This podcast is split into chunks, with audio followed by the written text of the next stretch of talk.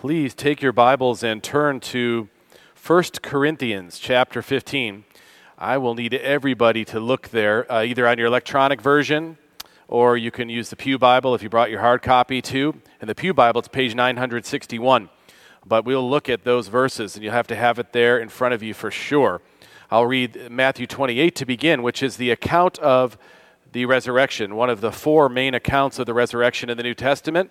Many references to it, of course, but these are the four eyewitness accounts from the gospel writers from four different angles. Um, the same story, just with different nuances to the story because it happened, and it was there recorded for us by those witnesses and passed to us by the Holy Spirit's oversight for sure, but many witnesses, especially in that time frame. Then, some twenty years after the actual resurrection, Paul writes to the Corinthians, maybe twenty-five years at the most. And he's writing to a people who live quite a ways from Jerusalem. They had come to faith in Christ through the preaching of the gospel, and they had the testimony of Christ. Many eyewitnesses had ventured to Corinth, but the core church of Corinth wouldn't have been people who lived in Jerusalem. And they were still heavily influenced by Greek philosophy and culture, which was no possibility there could be a physical resurrection, which we know that's the general truth. That's the natural law of it, but that's what makes Christ's resurrection so verifying, so validating about the gospel. But surely people come into doubt at times. And so Paul writes to bolster the Corinthians in their faith in Christ, and in so doing gives the most thorough explanation of the significance of the resurrection in the Bible. And I want to spend our time this morning looking at First Corinthians fifteen. Now, on the way to that, I want to begin by reading the resurrection account from Matthew, and then a small portion from First Corinthians fifteen that's on the outline. But I know you'll have your Bibles handy. This is Matthew twenty-eight, one through ten, God's holy, inspired, and inerrant word. Now after the Sabbath, toward the dawn of the first day of the week, Mary Magdalene and the other Mary went to see the tomb. And behold, there was a great earthquake, for an angel of the Lord descended from heaven and came and rolled back the stone and sat on it. His appearance was like lightning, and his clothing white as snow. And for fear of him, the guards trembled and became like dead men. But the angel said to the women, "Do not be afraid, for I know that you seek Jesus who was crucified. He is not here, for he is risen, as he said. Come, see the place where he lay. Then go quickly and tell his disciples that he is risen from the dead. And behold, he is going before you to Galilee. There you will see him. See, I have told you." So they departed quickly from the tomb with fear and great joy and ran to tell his disciples. And behold, Jesus met them and said, "Greetings." And they came and took hold of his feet and worshipped him. Then Jesus said to them, "Do not be afraid. Go and tell my brothers to go to Galilee, and there they will see me." Now, some years later, Paul writing to the Corinthians, chapter fifteen, verse twelve. "Now, if Christ is proclaimed as raised from the dead, how can some of you say that there is no resurrection of the dead? But if there's no resurrection of the dead, then not even Christ has been raised. And if Christ has not been raised, then our preaching is in vain and your faith is in vain. We are even found to be misrepresenting God, because we testified about God that he has, ra- that he has raised Christ, whom he did not raise, if it is true that the dead are not raised. For if the dead are not raised, not even Christ has been raised. And if Christ has not been raised, your faith is futile, and you are still in your sins. Then those who have fallen asleep in Christ have perished. If in Christ we have hope in this life only, we are of all people most to be pitied. But in fact, Christ has been raised from the dead, the firstfruits of those who have fallen asleep. For as a man, by a man came death, by a man has come also the resurrection of the dead. For as in Adam all die, so also in Christ shall all be made alive. But each in his own order, Christ the firstfruits, then at his coming, those who belong to Christ." Let's bow together as I lead us in prayer. Great Heavenly Father, you sent your Son to pay for our sins on a brutal cross, and you raised Jesus, our Savior, from the dead. In the end, the fact of your raising him proves that he is our Savior. Lord Jesus, you are the risen, reigning, caring, shepherding one. You have set us free from sin and death. You have given us hope, and hope in God is a certainty that yields great confidence for living today. Allow us no confidence in anything that we have done or are doing. But once again, as we consider the way the resurrection impacts everything, give us confidence in you. Holy Spirit, grant your people a holy boldness as we serve the living King. Fill us so that we might celebrate your grace and make the name of Christ, the risen one, famous. Pray this in Jesus' name. Amen. With your Bibles open to First Corinthians fifteen, it's not an overstatement to say that the resurrection of Jesus impacts everything.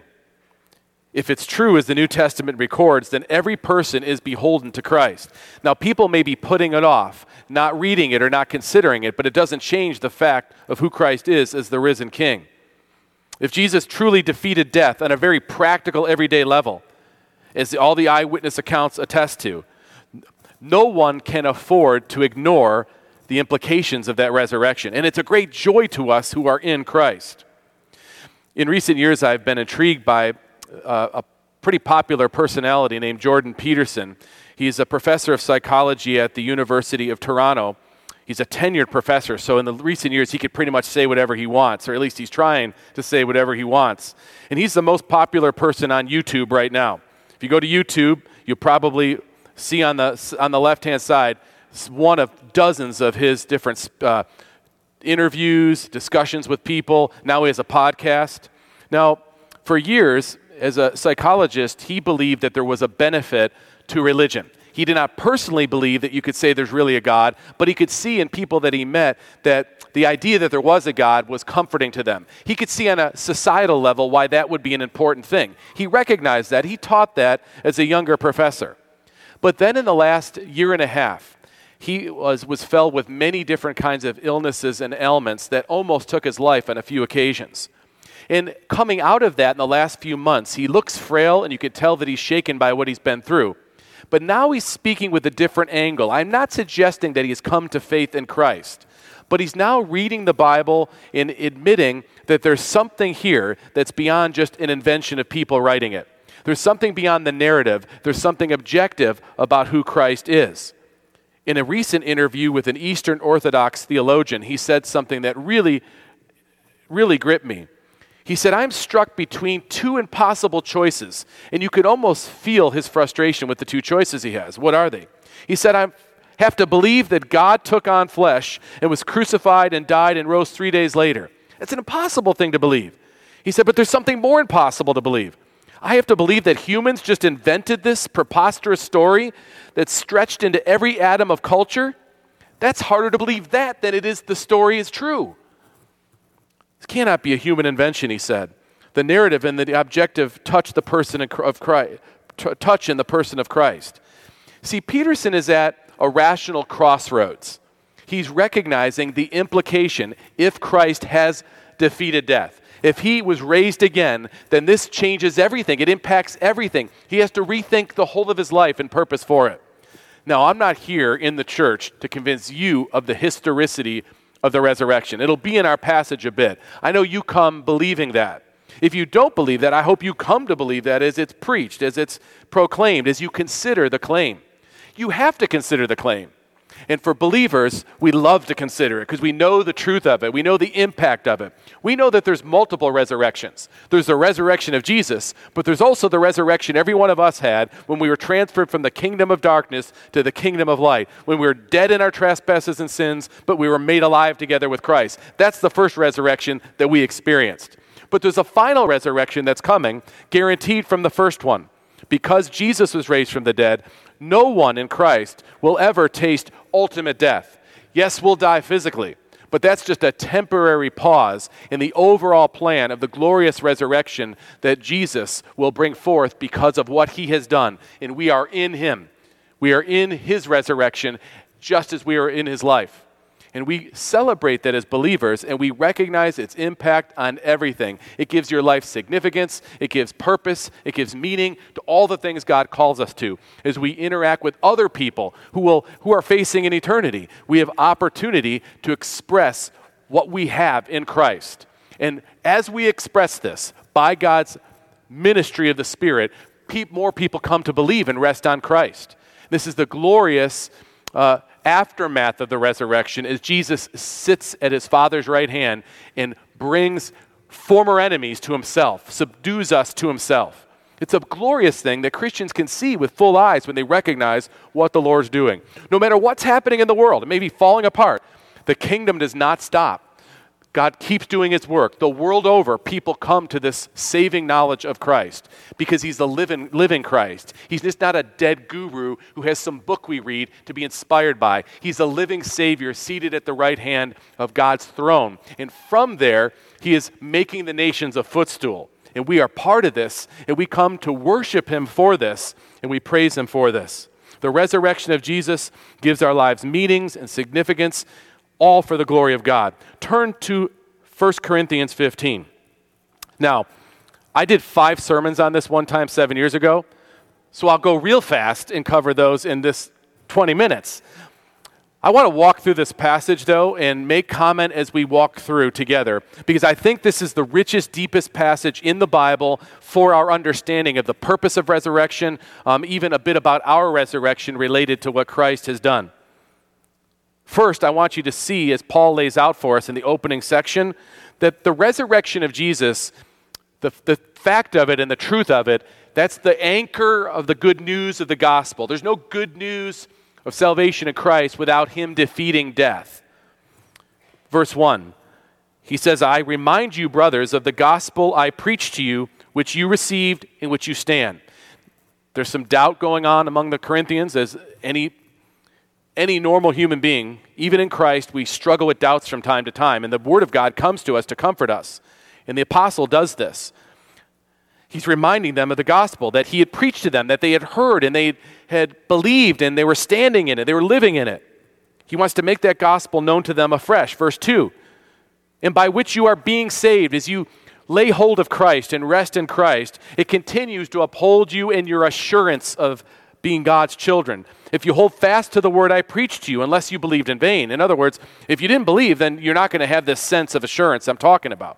But if you did, you should be assured. That's what he's saying. Persevere in this faith. Keep believing.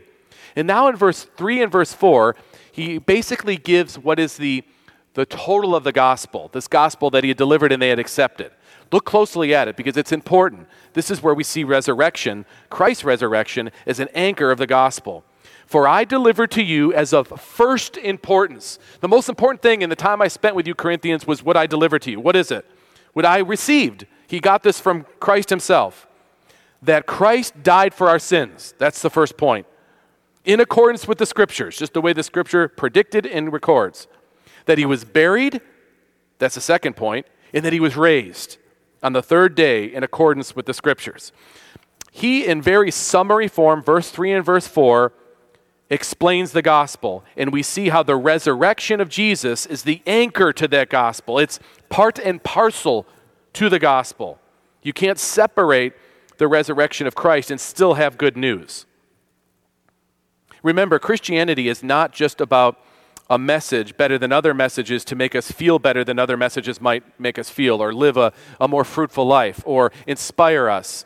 Or to, we don't know what happens after death, but, you know, maybe our soul flows off and gets wings or whatever it may. You know, we don't we don't really think of that. We just think of what Jesus did to inspire us. That is not the message of Christianity. The message of Christianity is reversal of the fall that led to death spiritually, which then led to physical death. It's utter reversal of that in the second Adam, to restore us back to our the state of paradise that is your physical body in the presence of God, the new heavens and the new earth. It's a reversal to the glory of God of the fall that happened under Adam.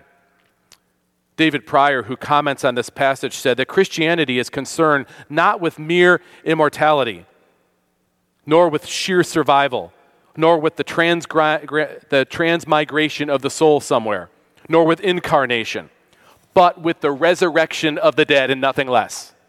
That's what Christianity is about. Actual resurrection of the dead, just like it was true for Christ. Paul speaks to the historical reality of the resurrection in verse five of First Corinthians fifteen. Look there. Now he's going to root this in history. He's not going to spend a lot of time here, but what he says is packed. He appeared to Cephas, Peter, then to the twelve. Then he appeared to more than five hundred brothers at one time, most of whom are still alive, though some have fallen asleep.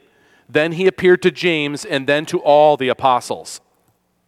Here he's giving a, a, a, a circles of expansion going out of how many people the risen Jesus appeared to personally in over a, a lengthy period of time. Uh, we probably have two hundred to two hundred fifty here, maybe three hundred.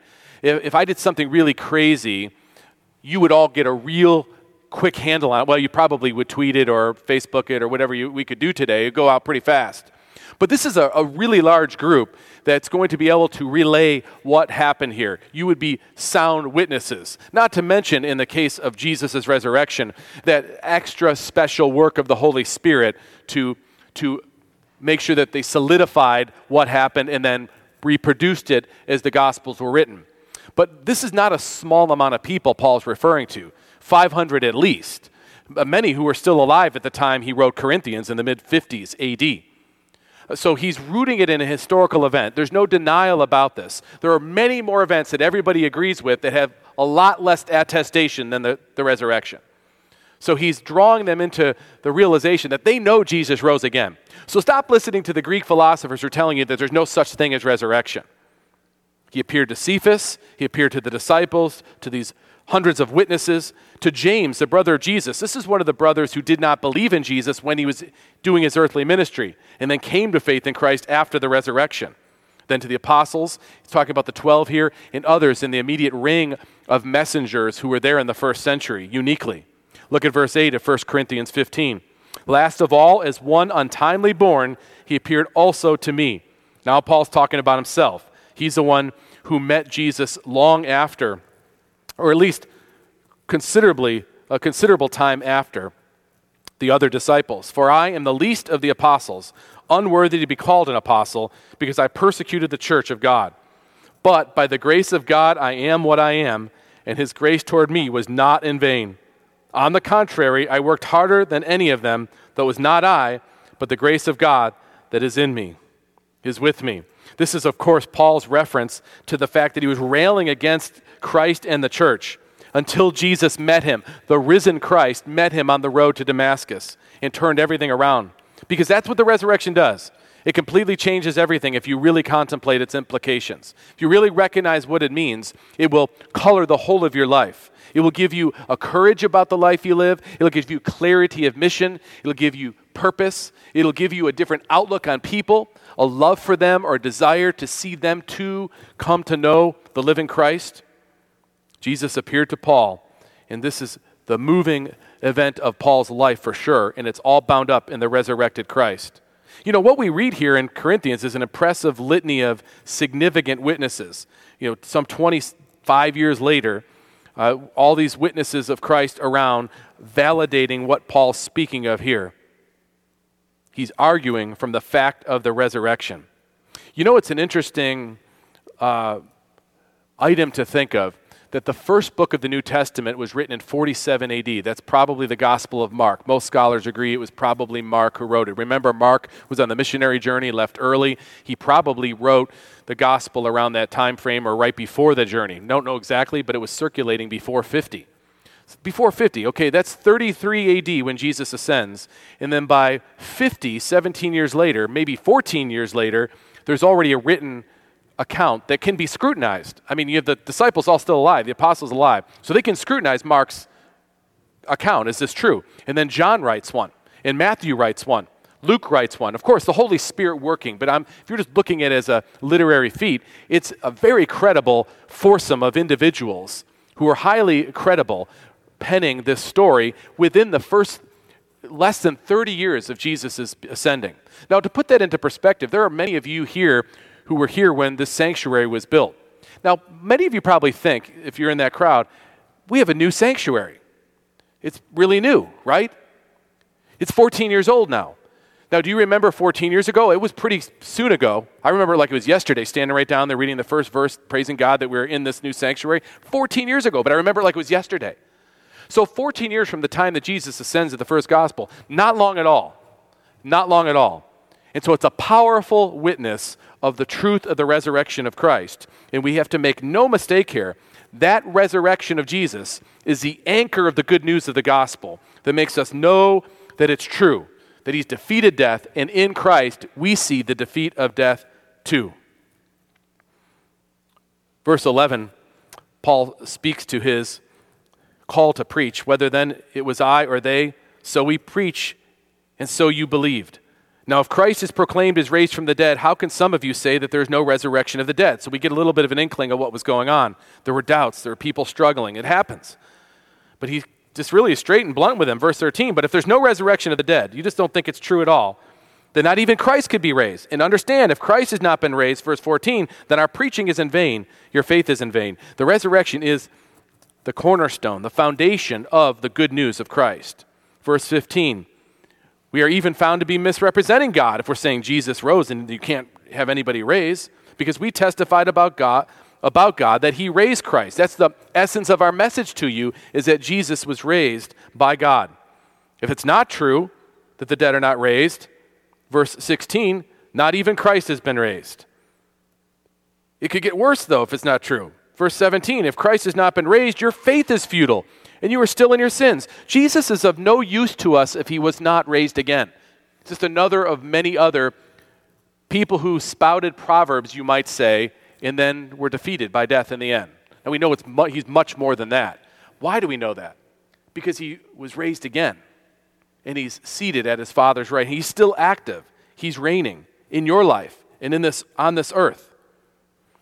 Verse seventeen, if Christ has not been raised, your faith is futile, and you are still in your sins.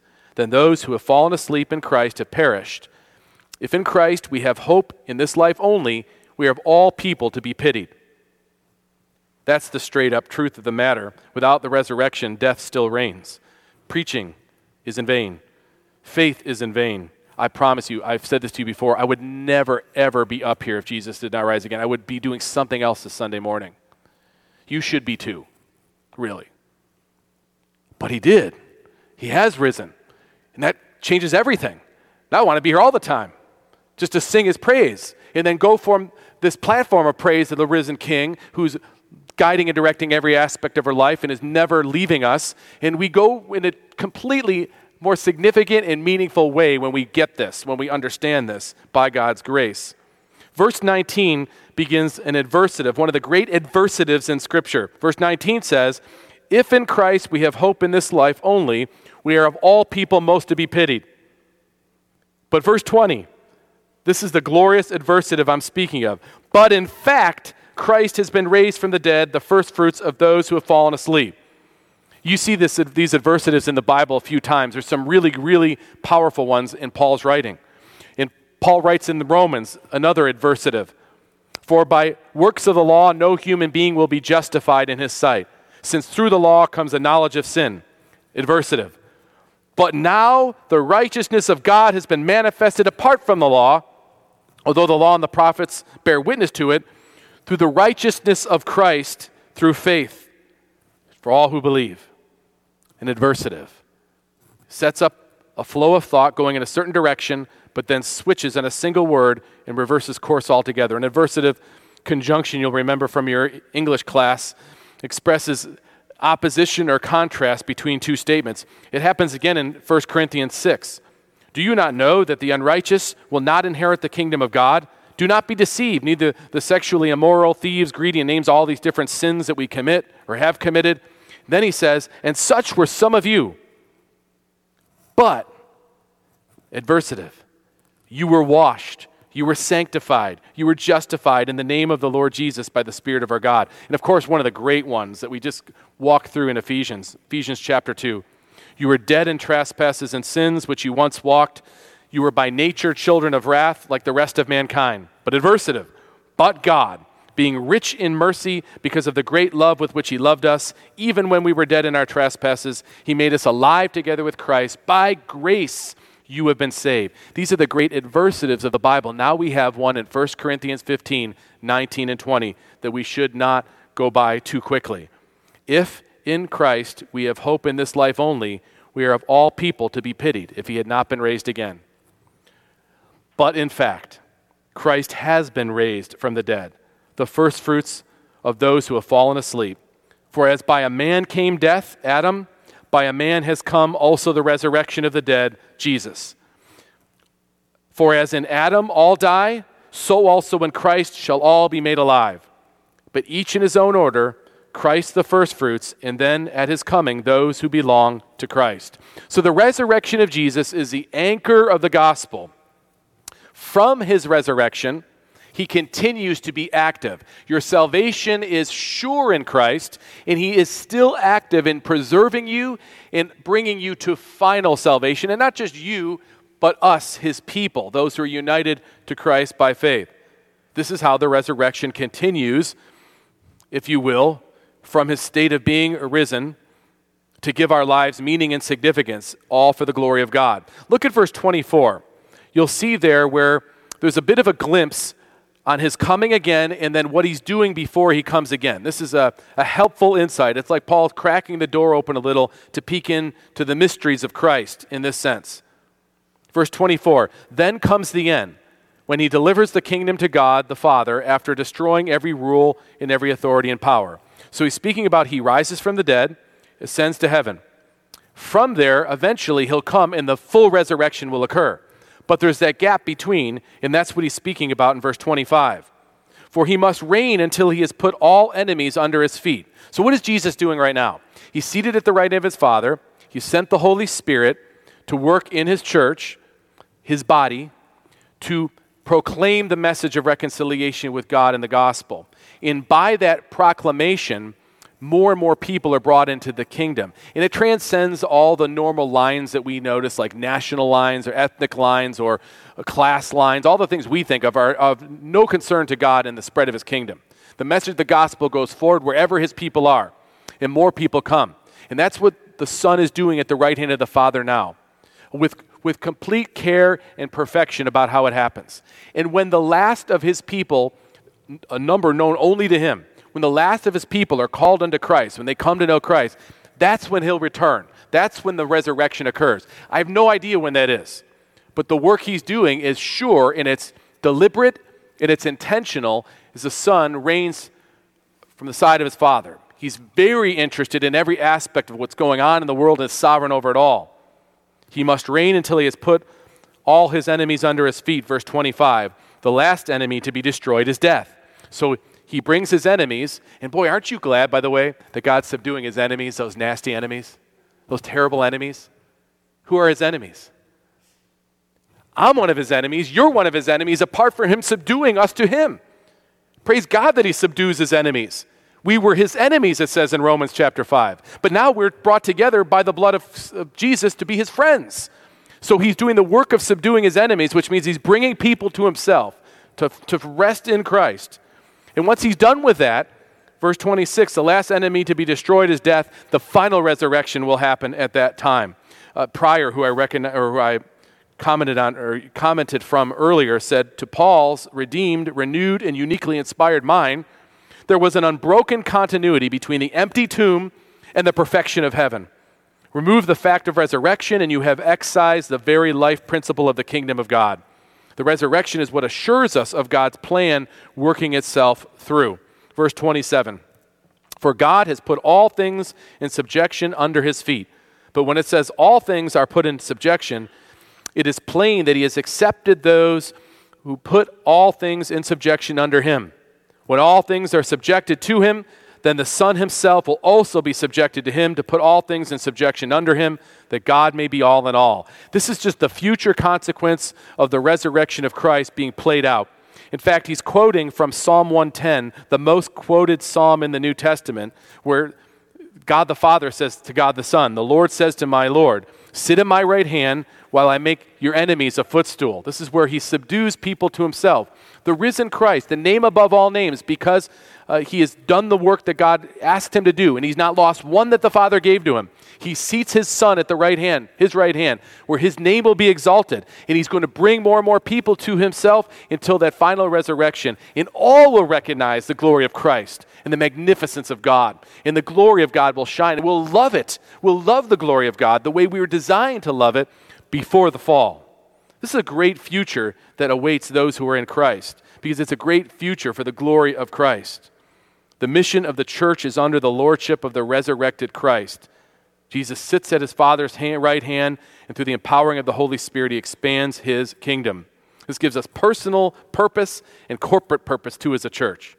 Finally, I want you to notice in the last portion of this passage, verse thirty-five, really down to about verse fifty.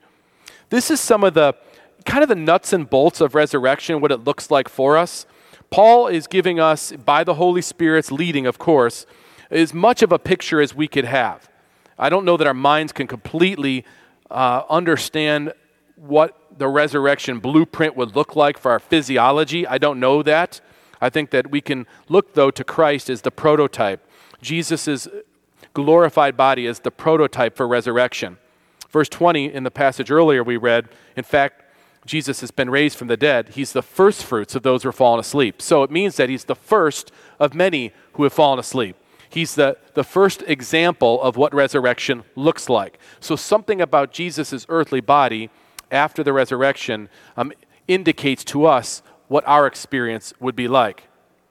In verse twenty-one it said, by a man came death, Adam, of course, and we died in him. Our bodies die, our souls die, then our bodies followed suit. By a man has also come resurrection of the dead. So it reverses. Our souls are made alive, and then our body eventually is, is restored. This is the beauty of what Jesus does in the full redemption. And Paul gets as practical as you can get starting in verse thirty-five. Verse thirty-five, someone will ask, he says. He just knows someone's wondering this, ready to raise their hand, as he's preaching on Jesus' resurrection. How were the dead raised? Good question. I mean, I know people in the first century, someone might say, that were torn limb from limb by lions and their remains were burned. How, how will the resurrection happen? With what kind of body do they come? Well, God is never hindered by, by what's happened to our earthly bodies. Never hindered. He's able to create out of the dirt. He'll have no issue with reconstituting because it's somewhere in this.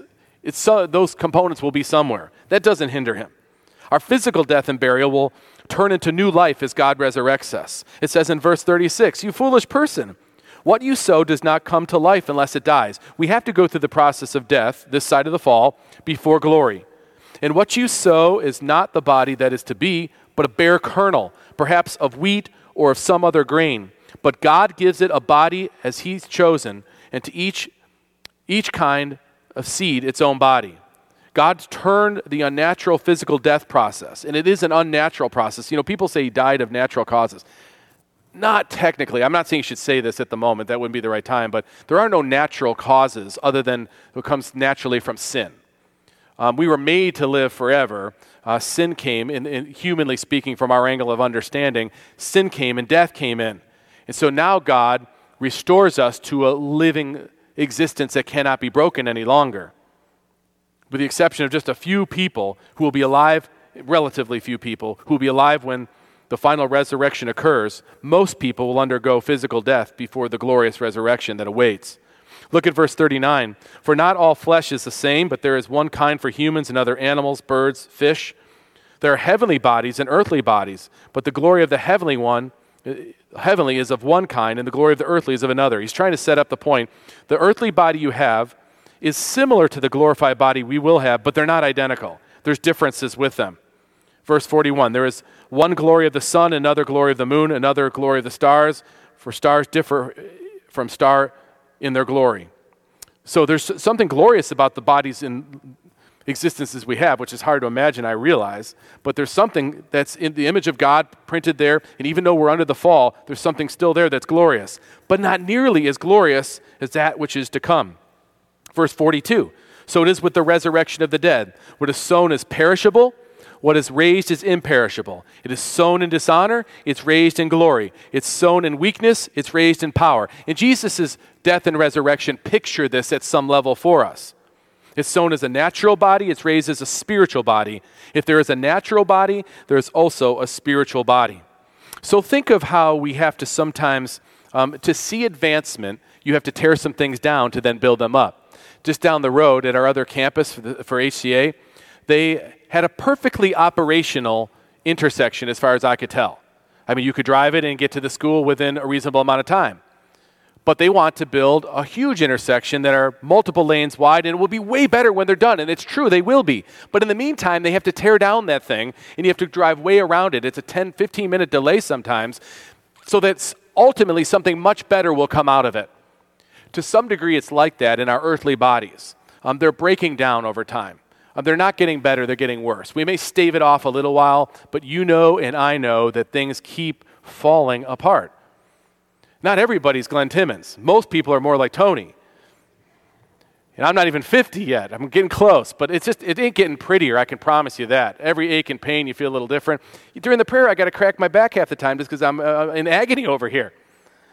That's just the reality of the life we're living right now. But eventually, though outwardly we're wasting away, we're being renewed inwardly, day by day. And it's for a glory that will far outweigh what we're dealing with right now. That's the pattern that we have to look forward to as God works it. Sown in perishable condition, raised imperishable. Sown in dishonor, raised in glory. Sown in weakness, raised in power. All of these things we look forward to. It says in verse forty-five, the first man, Adam, became a living being. The last Adam, Jesus, became a life-giving spirit. But it's not the spiritual that is first, but the natural, and then the spiritual. The first man was from the earth, the man of dust. The second man is from heaven. As was the man of dust, so also are those who are of the dust. And as is the man of heaven, so also are those who are of heaven. Just as we have borne the image of the man of dust, we shall also bear the image of the man of heaven. I don't know about you, but I'm looking forward to this. The new body that we'll receive will be a considerable upgrade, an incalculable upgrade. I know personally I'm looking forward to maybe a smaller nose and a little better hair. That's what I would prefer. Maybe you could fill in the blank of what you'd like. I don't know if you have that say, but whatever it is, it will be beautiful. It will be glorified in a way that we can't even imagine right now. And the best part is our even our outlook will not be to elevate other people for it like we do now. It'll be to give praise to God for his creation, for what he does, for his reflection. It'll all point back to the purposes which he has ordained it. What will our new body be like? Jesus' resurrection body is the pro- prototype. It says in First John, beloved, we are God's children now, and what we will be has not yet appeared, but we know that when he appears, we shall be like him, because we will see him as he is. He rose, the tomb was empty, his body was resurrected, the same body, but in a glorified state. The wounds from his crucifixion were still visible to those who saw him. He could be touched. He was not just an appar- apparition or a phantom. He looked human in every regard. He conversed along the road with the disciples, and they never questioned whether he was a person. He ate real earthly food with his friends on another occasion. Yep, his body had other worldly properties as well. He walked through a wall, that appears, to talk to the disciples. Our bodies will be like his. Real, physical, genuinely human bodies, the very bodies that we have on this earth in some seed form, but perfected and glorified. Our earthly body is transformed into conformity with Christ's body in the resurrection. No longer subjected to fatigue or weakness, sickness, death, age, injury, spiritual bodies. Now, don't get ahead of yourself, because God has appointed us to this life, to live by his grace. And even through our trials and our tribulations, he uses that suffering we have in this time frame to draw us closer to him with a stronger witness for him, so that more people would come to realize Christ as their Savior. That's his purpose, even in the trials that we endure as we await this day that will come. Tim Keller, who is a pastor in the P C A, was diagnosed with cancer several months ago. In fact, he's already outlived the early diagnosis for his particular cancer. He's been a long-time pastor and writer. Many of you probably are aware of him. He wrote an article like ten days ago that I can't commend enough to you. It's in the Atlantic, and it's called My Faith in the Face of Death, and then subtitled, I Spent a Lifetime Counseling Others Before My Diagnosis. Will I Be Able to Take My Own Advice? He knows what's coming. you know, what would he draw upon in these days when he knows death is coming? Now, we all know death is coming, but some people find it out that way and it's coming quicker. At least they know it's coming quicker. And for a pastor, it is a good question to ask. You know, it's one thing to be up here boldly preaching or sitting by your bedside and reading your passage, you know, before you go to meet the Lord, or uh, meeting with a family who's just lost someone. And all of us in this room have lost somebody probably in the last six months. Many people in our church, let alone last year, eighteen months. We all relate with that. It's one thing to tell others, but when it's you, and it will be you, it will be me, what will you draw upon? And I found interesting the various things he said. He said a lot, but the part that really I gravitated to is this section. He starts to focus on the resurrection of Christ in a way he had never done before, despite a ministry of preaching for over forty-five years.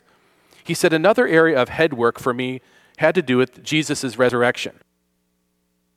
Ironically, I had already begun on a book about Easter before I got diagnosed with cancer. Before cancer, the resurrection had been pretty theoretical for me. I believed it in the scripture, but it was no longer theoretical at all. I'm familiar with the common charge that any belief in an afterlife is a mere wish fulfillment without grounding in fact. And that belief in Jesus, some people say, is in the same category as faith in the flying spaghetti monster. But over the last twenty years, I've been drawn to various passages about the resurrection, how it appears over and over again in the Bible. It's woven into the story.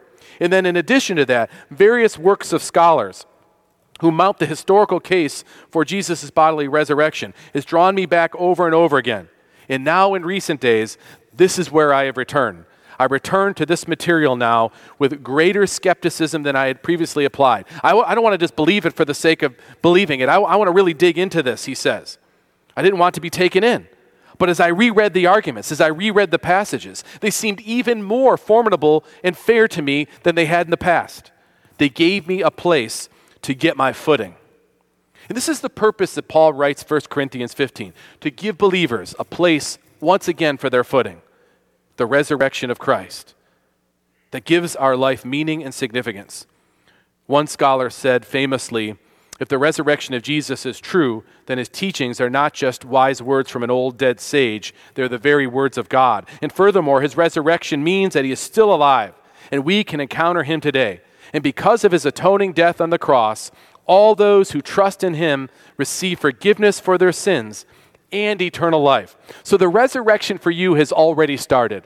Started when you came to Christ. And you have yet the glorious resurrection to look forward to in the age to come. Let's pray.